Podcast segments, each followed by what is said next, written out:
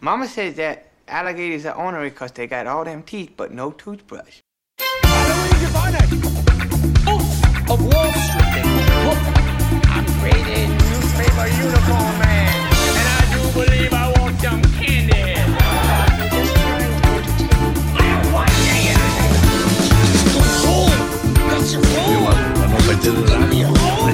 I'm funny how? I mean funny like.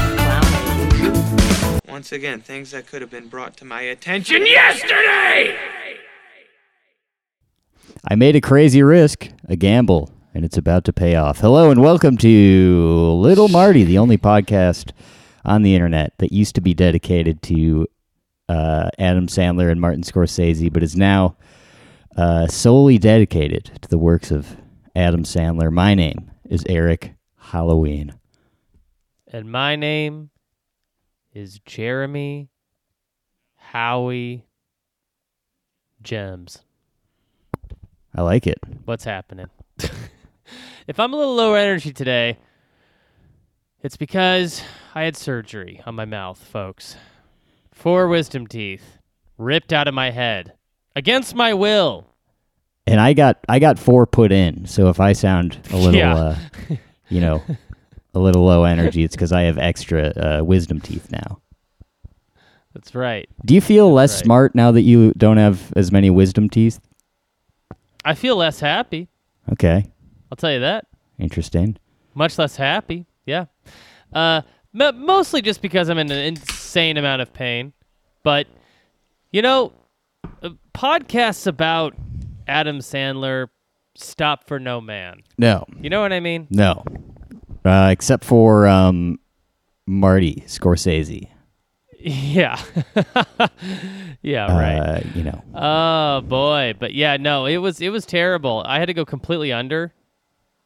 I had, to, you know what I mean, like under complete anesthesia. that's uh,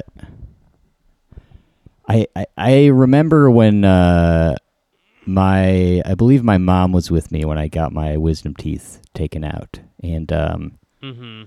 I don't remember if she told me this after or if this is something that I remember from like right before I went under. Uh, when the stuff was the anesthesia was kicking in, is I told the uh, it's not a nurse, but like the um, dental assistant, whatever you would call him. Uh, I told her she was pretty. Oh, Yeah. great! That's kind of you. Very nice. like you know, I was I was like a teenager and she was like in her thirties and just like way out of my league. But uh, Yeah, and just absolutely fell in love with you. exactly. I uh, I told all the nurses they were pretty before I went under. See, that's And uh, let's just say I woke up in a lot of pain. yeah. I well, you know, that's what happens. yeah. Um, so speaking of pain, uh, hmm, I don't know, that's not a good segue, but uh, well, I guess you know what this is, is a this movie is a painful experience for the uh, the main character. I'll tell you that. Howie. Oh yeah. Um, oh yeah. Also a thrill. Oh yeah. You know. So uh, yeah, we finally reached the Uncut Gems episode. I think this is probably one we were both uh, excited to to get into. If you're new to the podcast, um, you're jo- joining us right at the end of our Sandler uh, and Scorsese coverage. But uh, you know what?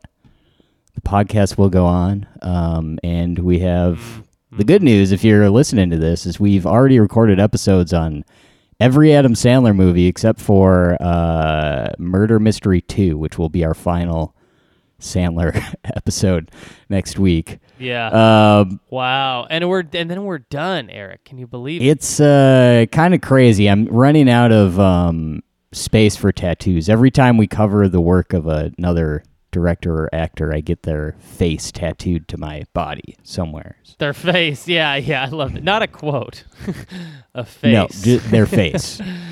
Uh, yeah, right. Yeah. Sandler's got a lot of characters. I'm trying to figure out which one. Uh, yeah, I might go with Opera Man. Is Opera Man problematic? Yeah, that's a good one. no, no, no, no, no. Um, you can make fun of Italians. It's fine.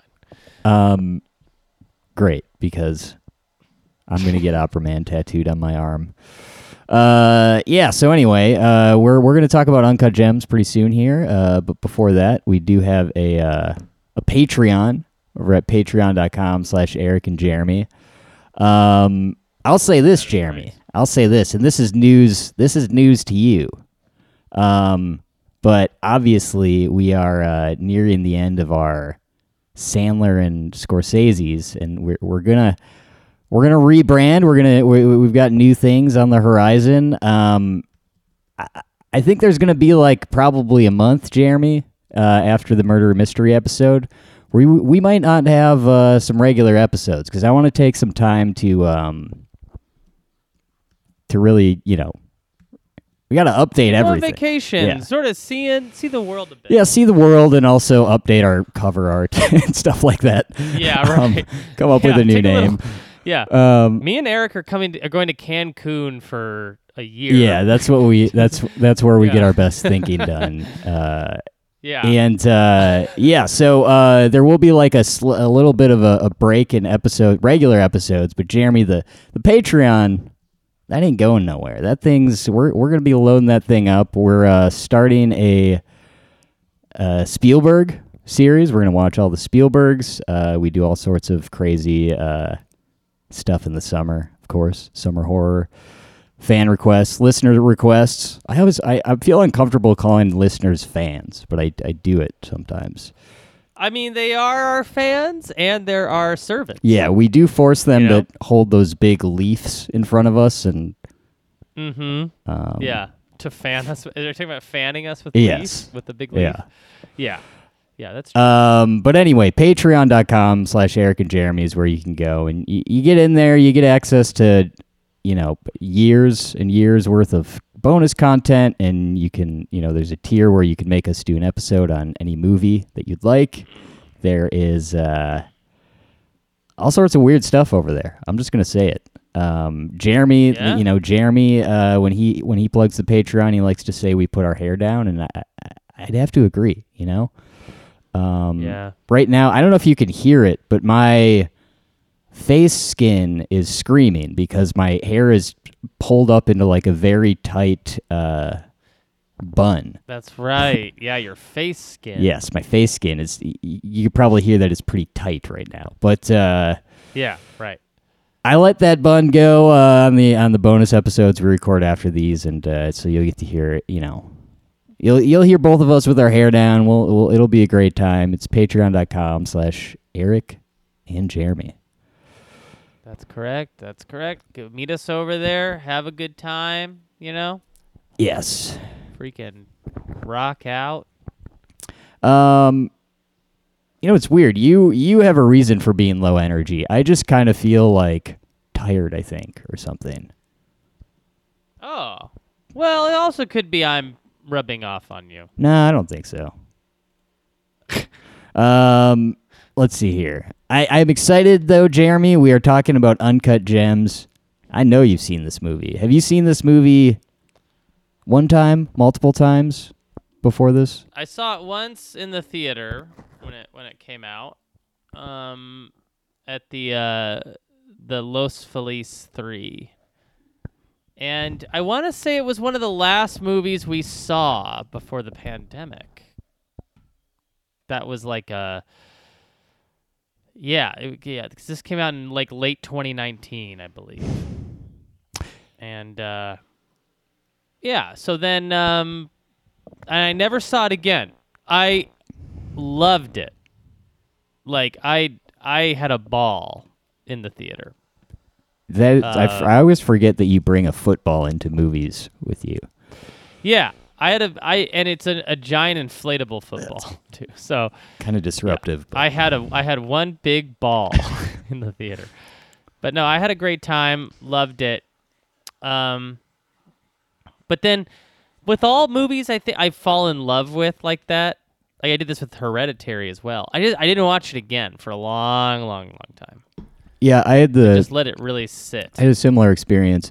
I, I I definitely saw this one in theaters, and it's weird because I can I have like an encyclopedic memory of movies I've seen at the theater. Like I I don't know I some things like uh, you know people's birthdays Yeah. I I can't recall for the life of me, but I can tell you where I was when I saw the movie Constantine when I was thirteen in a movie theater. Um, Yeah. But I can't remember Right. where I saw Uncut Gems. I know I saw it in a theater, saw it one time, just like you, and uh, loved it also.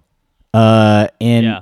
here's the mark of a of a good movie is I I mean obviously it's been like three years or something two two and a half years. Uh, I like remembered everything, which is kind of Oh, crazy, yeah. and it's because this movie is like extremely suspenseful. like it's from the Yeah, very it's beginning. Traumatizing. It's insane. It's it's like it's like a it's like traumatizing. yeah. Like I don't know how to say that in, in a good way. like it's it's absolutely incredible. It's a masterpiece. It's also just like it's very arresting. You know, like it's a it's kind of an unforgettable movie and a really cool movie too. I think this movie's really cool. This movie's got a really cool backstory. Got a lot of really cool things going on in it. And at the helm is Sandler, who's d- doing a performance of a lifetime. I mean, this is like, this is one of my favorite on screen performances of all time. Sandler has two of those for me. The first one, Spanglish. the second one, this. No, uh, Punch Drunk and this are two of my favorite on screen performances, like, of all time. This movie like is gonna stay like one of the best uh, I, for it- a while. will, like for sure. similar to like Punch Drunk Love. It'll, it'll have like a niche, you know, but there'll people are gonna be uh, this the the the for uh, definitely not for me and probably not for a lot of people. The uh, what's it called? Like the uh, uh, uh, appeal is the wrong word. I don't know. What I'm trying to say is this movie this movie is very good and original and um yeah, so it's a this is our first Safdie Brothers movie that we've covered. I actually don't know like a ton about them. I know they're like New York people. Um and actually Scorsese, what did he not produce? He did produce movie? this. This is this is the this is where Scorsese and Sandler kiss. Well, their careers quit kiss. Yeah. And they they also Um, kiss in yeah, the it- uh, they, bonus features on the DVD. in a deleted scene. He comes into the jewelry store and they just kiss. Uh, but no, I was really I was really excited to see that because I had forgotten that it's exec it's executive produced by Martin Scorsese. Not quite sure what that means, but you know it it or what like kind of like what he had to do with the movie. O- Only because I you know I I have the Criterion copy of this film 4K. Don't want to brag. Uh, watched all the bonus features, of course. Loved it. All the supplements. Loved it. Uh, learned a lot about the movie. Learned a lot about the making of this movie. This movie is like, it's the Safdie brothers movie. You know what I mean? Like it's uh, they made this themselves. Like literally, Benny Safdie ho- held the boom mic. like like they are they were up in this movie. Th- There it was kind of a closed set, like a very sh- a small set too, so not a lot of outside influence. You know, just the actors, the crew, very small crew, and them. You know, um, so it, it's hard to know if if what Scorsese did. Maybe he just brought clout or whatever, but um, but yeah, the Safdies are these New York sort of punk rock gangster filmmaker guys. Like they have a very rough edge to them, to their content, the stuff they make, you know. They're but they're film fanatics. They're film they're like two little Tarantino. Yeah. They know everything about film. It's weird when I like listen to interviews with them and stuff. Uh, they are very like cool, like modern version of like they just they're not they just like uh what's it called? They have they're able to make movies in a way that are that is like just from like a filmmaking standpoint uh are are Mhm. just like technically very good, but they have this like uh I'm having trouble thinking of words. Um, they, it has this sort of like uh, modern uh, shine to it, though. You know what I mean? Like the um, like Uncut Gems has a lot of really great, just like classic filmmaking techniques, but then also like the score is something that I think of as being like a very modern and unique take. Yeah. Um, you know, there's this weird thing that they do with like they know what they're doing. Like this movie is a lot of it is handheld, I believe, um, Right. and it, it you could tell that it's very intentional. And it, it I, I I think that they they make certain choices that are uh, I don't know good. It, it's like you know how people um like with any art form it's like you know everyone respects the uh the original people to do it and like the people along the line along the line that have like you know done a good job of like being innovative with that art form um and Yeah. there's people that just kind of copy what is you know whatever is like the popular artistic choices and then there's people like the Safdies who do like a new t- have have like a fresh perspective i guess is the word you know what i mean like it's Yeah. it's very difficult I, I would imagine to like make a movie or multiple movies at this point in uh, history and be able to do something that is like legitimately original feeling Yeah. Yeah, man. It's it's it's it's like really uh you, you watch the film and it, it, it, it feels so they have this like way this technique of making everything just feel very natural, very organic as well. Like the you know, these scenes are shot and staged and there's takes, multiple takes, but because they're filming it in such a schizophrenic sort of, you know, a frenetic way, you know, where shots are sort of bleeding into each other and it's it's unclear where the camera is in the room at any given moment. Um, it just feels like you're really there, like you're really w- walking with Howard. You're really in the jewelry store with them.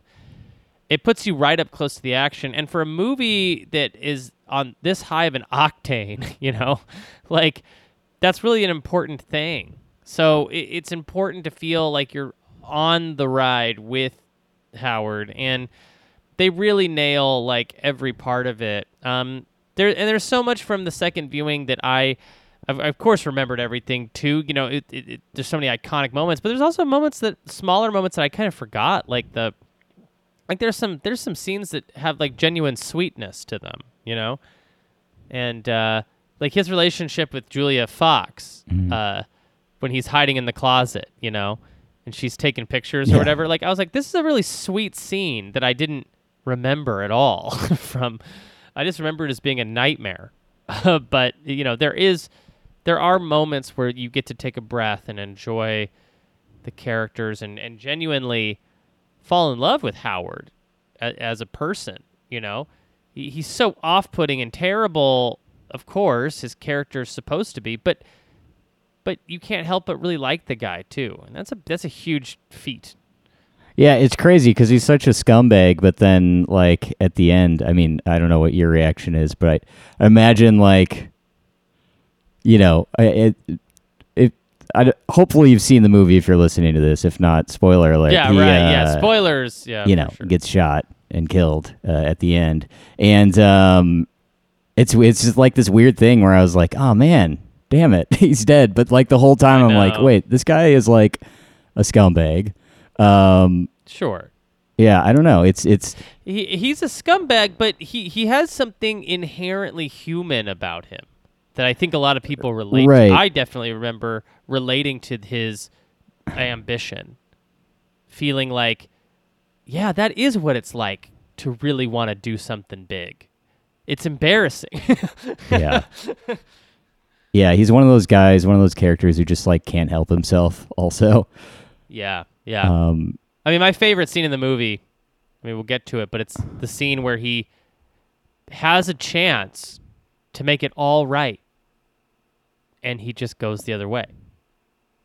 With uh, Garnett in the office, you know, when he's like, he gets the money, all is well. He's going to pay off all the people he's in debt to, you know, wash his hands of everything, and instead he gives the money to Julia Fox and places the bet on Kevin Garnett. You know what I mean? Like that moment is just so crucial. And the Safdies talk about it in interviews. They talk about you know how the audiences when they would screen it, they would lean into the screen because he kept making choices that no rational person would make. Mm-hmm. And that's sort of the magic of his character, you know, is that is that everybody in the watching it is making choices on behalf of Howard. They're like based on what they would do. And instead, he just he just goes the other way. And it, and it drives me nuts to watch it. You know what I mean? Because it's so you just want him to do the right thing. But he never does. It's great. Yeah, it's good stuff. Um, so this is inspired by uh, the Safdie's uh, brother's father, who worked as a uh, he worked in the Diamond District. Um, man, what a crazy! I guess he was like similar to Howard, or you know, one of those guys who's like goes around. I don't know if he was like selling diamonds or what have you. I think he was a. They say he's a runner. A runner, whatever that yeah. means. Yeah. So he might have been like a, one of the guys who worked for Howard, like just kind of maybe like a delivery guy is what I imagined he was. But um, but yeah, I I, it's, I don't know. Yeah, it's just such like a weird uh, world that I just didn't even know existed. I've never like tried to buy a diamond, I guess, but like, Right. like it just seems it, it's it it seems so like seedy and like excessive and and and I don't know. It's weird. It's like he's. I think that's maybe something to it too. Uh, to this movie too, is it's, it's sort of presenting this like other life that I'm sure a lot of other people weren't aware of where this uh his shop Howard's shop is like you know this high security like uh place where he's got these vaults and all this expensive stuff some of it I guess counterfeit um but it's like a legitimate business but it's also seems like it's run by like the mob or something at the same time it's very weird. Right. Yeah. Yeah. Right. Um. So anyway, uh, let's see. Safdies were insistent on shooting on 35 millimeter, and they took a pay cut. yeah. That's cool. It looks great. Look, the film looks great. Um, it's benefited greatly by being shot on film. It's shot by Darius uh, Khondji, who shot the movie Seven. so, yep, pretty good looking film. I forgot about seven. I gotta watch that again. Um. Yeah, he shot. Uh, I mean, he shot a bunch of stuff that is great. You know, Amour, uh, Okja. Um. some of the best looking films in the world he's he's shot, but Seven being I think one of my favorite. I remember one of the interviews I listened to. I I, I don't know which Safdie brother s- was, was talking about this, but he mentioned um, they were at uh, was it Cannes or one of the other festivals where they were trying. Sandler was there uh, with the movie as well, and um, I think this is when Good Time came out, um, or was you know doing the festival, and they tried to uh, get in touch with Sandler to like, you know, meet with him and, and, and chat a little bit. Um, and he said he didn't have, uh, he didn't have time or whatever because he was with his family and stuff. Um, and I guess apparently like Sandler had seen Good Time, and uh, later on, you know, uh, in time, and he called them and said. Uh, uh, this is Sandler or whatever. And I guess they knew another Sandler, um, who is like a director of photography or some something, like some guy with the last name Sandler. So they were like, which Sandler? And he said the famous one. And then they were like, well, we know this guy who's kind of a famous photographer or whatever. And he, he was like, no, the, the Yeah. more famous one. yeah. That's But I love that, man. Imagine like the Sandman seeing your movie and just, just like calling you to Yeah. be, to be a part of it. It's interesting. It's especially him because it's like he doesn't he just doesn't do it that often, you know? Like he doesn't I mean, obviously he makes a ton of movies, but he's not like I wonder what it's like for him to like go into a movie like this if it's um more of a uh I'd imagine it's more stressful or or just like more of a, an investment than doing like a grown-ups movie or something. You know what I mean? Yeah. It, well, for he took he took a, a, a pay cut. I mean, he's a twenty million dollar actor. Sandler is. That's what it says here in IMDb anyway. Took a pay cut. Uh, the whole budget of the film was 19 million dollars. Um, he, I, I, I would be so curious for someone to ask Sandler when he's watching Good Time, what made him want to do this movie with them about watching Good Time? Because Good Time is. Have you seen Good Time? Yeah, I yeah. It is rough. It is like a rough. Yeah, it's ride. definitely not a You good know what I mean? time.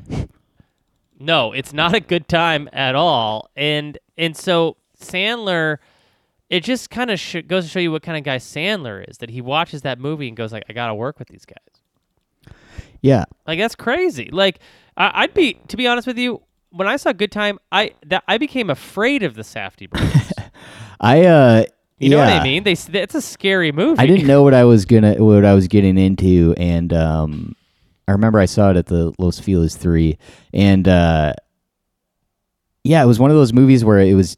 I remembered hearing you know some buzz about it, and then afterwards being like, I don't know what I thought of that. I, I, I that is one that I have to go back and revisit like after Uncut Gems because Right. I don't know. It's I guess maybe with some directors or whatever, like having that the the perspective of like this movie, um, Right. a little bit more of an idea of like what their style is, um, versus going in cold to good time. Because yeah, I, I I agree with you actually. Like I when I saw good time for the first time, if you would have told me that like Sandler called the director of the movie and was like, "Put me in your film" or whatever, I would have been uh, pretty surprised. But uh, yeah, I don't know. Again, haven't seen that movie since it came out, so.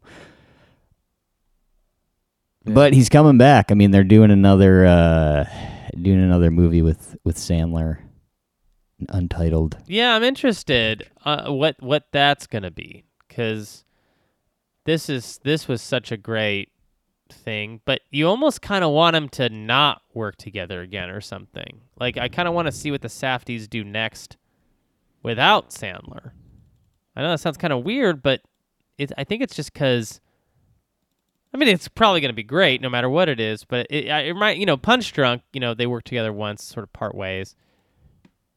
Um, you know, you don't want the movie to be worse, I guess. Right. Um. Yes, indeed. Uh, one thing that I thought was kind of crazy uh, about the story, cause, so it's set in 2012, and I guess like all the NBA stuff, like the actual games and like the the scores and all the you know details, are real. So Yeah, they had to like write around that and I guess uh, they had wanted a different uh, NBA player. Because Kevin Garnett is the is the guy in the movie, right? Mhm. Um, yeah, Kevin Garnett. Yes, they had wanted another uh, NBA player, and there was a period of time where they were actually, I guess, like considering different NBA players, and were having to like sort of, you know, alter the script, which appa- it sounds like it was very annoying to just like a very tedious thing to have to do because they had to like make sure that the timeline matched up with you know the games and all of the logistics of of that, which I thought was interesting because I guess uh, the Yeah. you know the Safdies are NBA people or uh, basketball fans. Um, Well, it, it's it's crazy. They had been working on the script for ten years Mhm. um, when they finally shot the movie, and in that time, the the basketball player kept changing because they would get a deal with like LeBron James, and then and then change it all to LeBron James specifics, and then he would drop out or never was attached, and then they would. It took you know so whenever they would get a new basketball player you know, and it looked like the movie was a go, they would retool the whole script for them. mm, Eh, eh, so yeah, it, they said there was 156 drafts of Uncut Gems before they shot it. Um, That's a, it's that's so awesome too, though the way and the, and they folded the Weeknd into it too, so like because the Weeknd was attached to the movie, and they had to like they had to get a basketball player who like would have been at this point in their career in 2012 at the same year the Weeknd shows up in New York Yeah. City from Canada. Like it's so so it's like it, it's all these things had to happen seamlessly. What's interesting about that to me is like me as someone who doesn't know anything about basketball or the Weeknd i like this that all of those scenarios could have been fake and i wouldn't have cared you know what i mean and i think it kind of rules that Right. they're like that focused on the details um you know i wonder I, I I wonder how many people watching uncut gems were like oh interesting that's actually like the exact way that this you know uh this went this went, yeah. Yeah. But uh, yeah i don't know I, i'm not a sports fan like that so i wouldn't know but it, it's it's cool knowing that there's that much care in it yeah. Um. So anyway, uh, any like uh, background stuff you want to talk about? no let's get into All it right. So uh, in 2010, Ethiopian Jewish miners retrieve a rare black opal from the Welo mine in Ethiopia. Um. Well, let's. I mean, first sentence didn't get very far, but let's talk about this uh, setup uh, a little bit because I think it's. Uh, very necessary. I think that the I don't know. It's weird. It, it, it, it sometimes like an opening sequence like this, I will just forget about or whatever. But for whatever reason, this one was effective enough where like throughout the entire movie, I'm thinking like, okay, and this all like this thing that is causing all of this chaos came from like this situation in Ethiopia where these like poor people are like mining for you know gems and shit. Um, mm-hmm. I don't know. What do you what what did you think of the opening sequence? Oh, I love it. I think it's great. I think I think the uh, the opening is so. It's so it starts in a place that you don't expect for sure, and then I love the going, you know, zooming into the gem Yeah, and then coming out the colonoscopy. that opening that man that sequence is wild. Um, really good stuff. It's one of those like. You know, like the thing in 2000, 2001, there's, you know, that, that whole Right. monolith thing. Like, It's got like uh, that great score, like you were saying, from one point one oh point. What's her? What's it called? One oh point ma- matrix or whatever. Uh, uh, yeah, Daniel Lo- Lopatin from uh one point uh one one tricks point never. Hmm.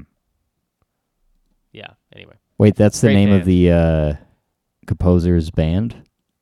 Or what? Yeah, so uh, One Tricks Point Never, eh, or OPN, is like a band. I've been listening to them for years, and he just he just, but he's like a he's like an electronic sort of artist, and he like collaborates with the Safdies. Nice. Yeah. Um, 2012, gambling addict Howard Ratner runs KMH, a jewelry store in New York City's Diamond District. Uh, Howard struggles to pay off the gambling debts, which include $100,000 he owes to Arno, his loan shark brother in law. Uh, his domestic life is split between his wife, uh, uh, Dina, Dina Menzel, by the way, who has agreed to divorce after Passover, and his girlfriend Julia, a KMH employee. I think we like get a pretty good sense of the chaos of Howard's life pretty early, pretty early on. Yeah, the, the the opening sequence is good about that. It, it, you totally get just dropped into, and I was reali- and I was realizing as I was watching like how much information you get in such a short amount of time. That that's gonna come back later. That you're gonna need to know. You know, it just all seems like chaos, but it's actually pretty delicately crafted. Yeah, and then at the same time, we're seeing we're being introduced to this character that is is unlike anything Sandler's done before, and is just really like weird and, and good.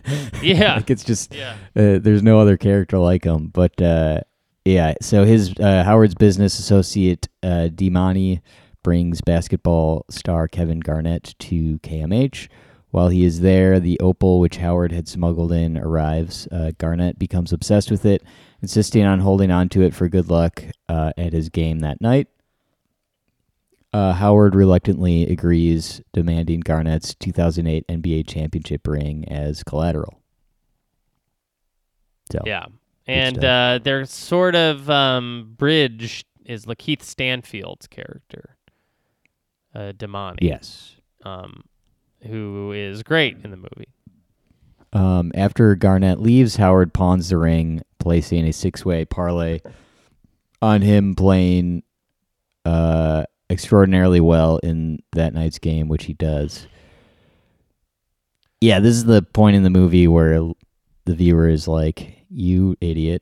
what are you doing?" Yeah, yeah, yeah. It's insane. Yeah. Um, the next day, Damani uh, says that Garnett still has the opal, angering him. Uh, Howard is ambushed uh, at his daughter's school play by Arno and his mafia handlers Phil and Nico. His winning bet should have won him six six hundred thousand, but Arno placed a stop on the bet as it was made with money Howard owed him. Yeah, just to see his like um I'd imagine like that the rush, like just the euphoria that a gambling addict like Howard probably gets from winning, you know, 600 grand or whatever, winning this big stupid Oh, yeah. bet that he made. Um I feel like we get like I don't know, Sandler I feel like Sandler just nails it. Um you know, Yeah. because I, I felt for him when he finds out about that uh, that, That they put the stop stopped on the bet. Yeah. I know. It's heartbreaking. You're like, and that would have ended the movie right there. Right. I mean, it probably wouldn't have because Howard will never quit, you know. But um, it it's at least seemed like a way out. Um, Phil and Nico strip Howard naked and lock him in the trunk uh, of his car, forcing him to call Dina for help. Uh, Howard meets Damani at a nightclub party hosted by R&B singer The Weeknd to retrieve the opal, but learns that Garnett still has it. Uh, this scene is pretty awesome visually. Uh, Oh yeah, the party. yeah, I like the choice of uh, having Damani wearing that uh, like op- orange, Orange sweatshirt. yeah. Yeah, it's cool. Um, Howard finds Julia snorting cocaine in a bathroom with the Weeknd and believing they were having sex, gets into a fight with him. Uh, feeling betrayed, Howard confronts Julia and demands that she move out of his apartment. That's one of my favorite scenes. Is them fighting in on the street. right. like it's so chaotic and julia fox not somebody i necessarily care about outside of this film does a really good job in as in this role like screaming at Oh, him yeah. as he's trying to get in the car. For sure. And they're like screaming at the people in line, like, that's why you're in Yeah. line or whatever. Um, yeah Yeah, it's good stuff. Also, is there, there's something about like Howard. Uh, there's just something about like him and his like age, and uh, I don't know the Mhm. way it just. He doesn't Yeah, fit he, he should not be in like that setting at all. It's just like weird to begin with. Um, it's funny. It like.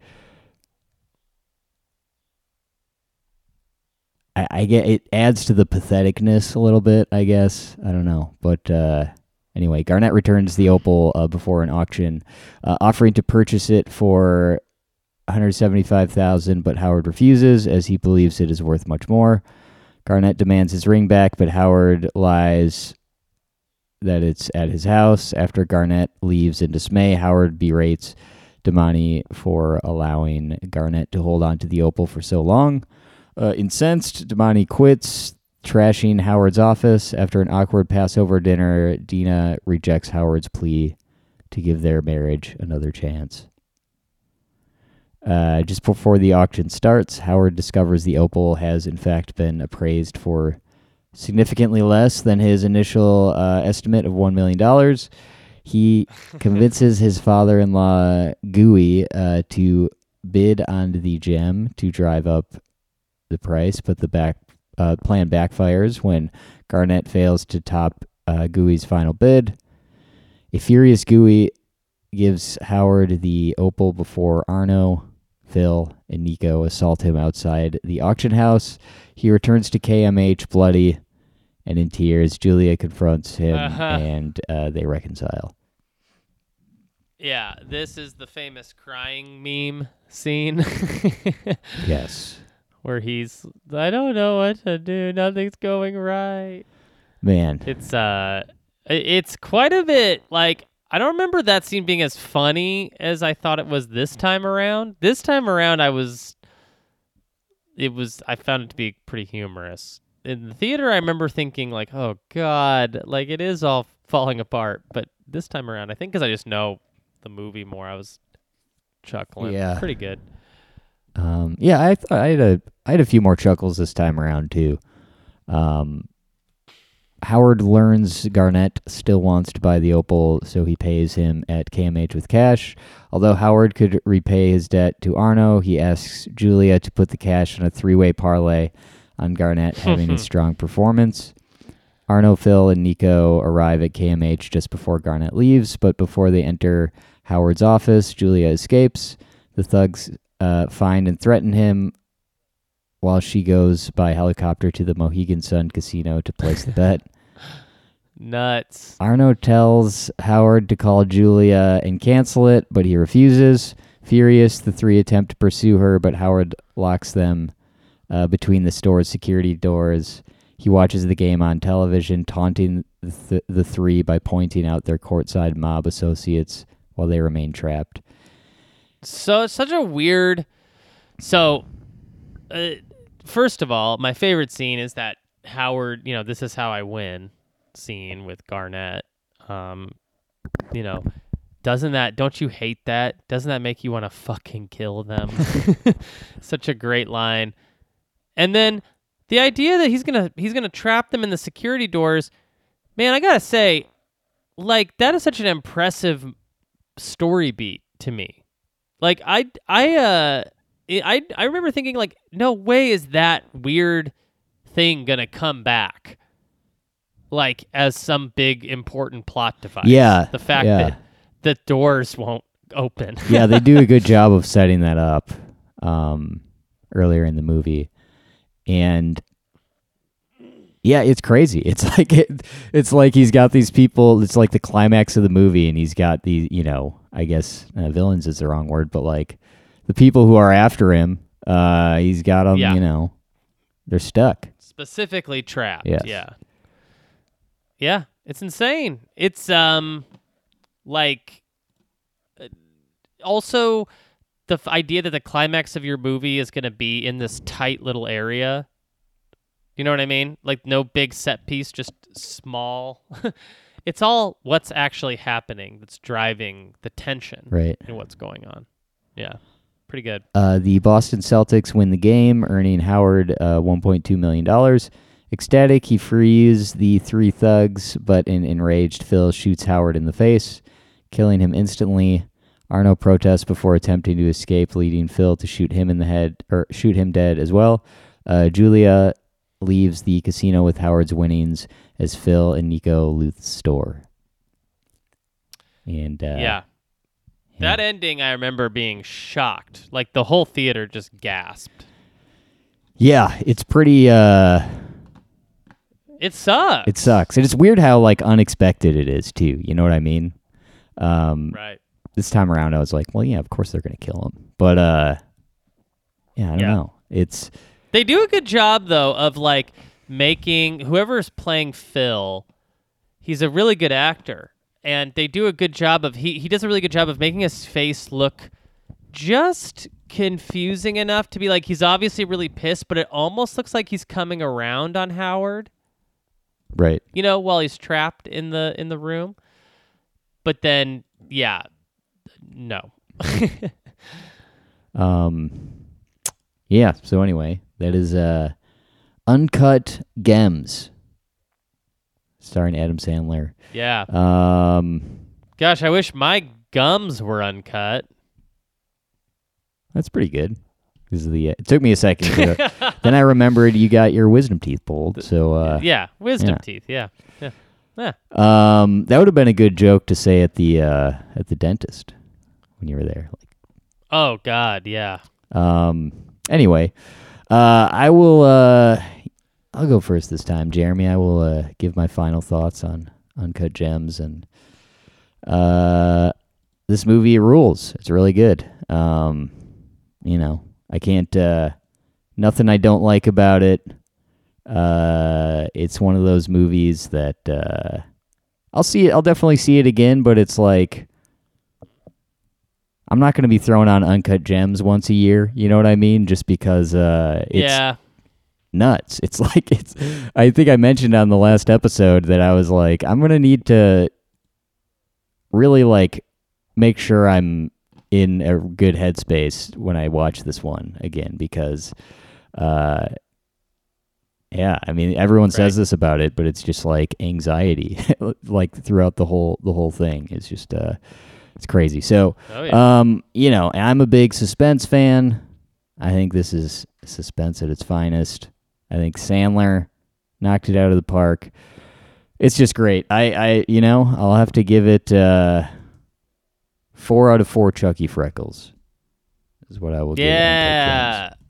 What about you, Jay? Probably surprising uh, no one. I'm also giving it a four out of four. I think this is like a pretty close to a perfect-ish movie. You know, I think the script is perfect. I think the execution is flawless. I I could definitely understand it not being everyone's cup of tea. It is very stressful. It is very edgy. It says the f word. It's like the fourth. It wins like f- the the movie like the fourth most said f word movie or whatever. Wow. Um, yeah, it's uh, it's it's definitely not a cozy experience, but if you can get on the film's wavelength, there's some, it's really special. There's something really special here. Um, so yeah, four out of four, great stuff. Uh, speaking of great stuff, next episode we are covering Murder Mystery 2. And uh Yeah, the follow up to Uncut yes, Gems. the uh unofficial sequel to Uncut Gems Murder Mystery 2. Um and you know, Jeremy, who knows, between this week and next, uh Sandler might re- release another movie. So um I hesitate to say this, but I think next week will be our last Sandler episode. Uh so uh, you're gonna want to be there. You're gonna want to be there, and you're also gonna want to be over at uh, the Patreon, uh, patreon.com slash Eric and Jeremy. Um, and if you like what you hear, go on your podcast app and uh, you know give us a give us a good rating. Uh, thanks for listening, and Norma, I'll see you in my dreams.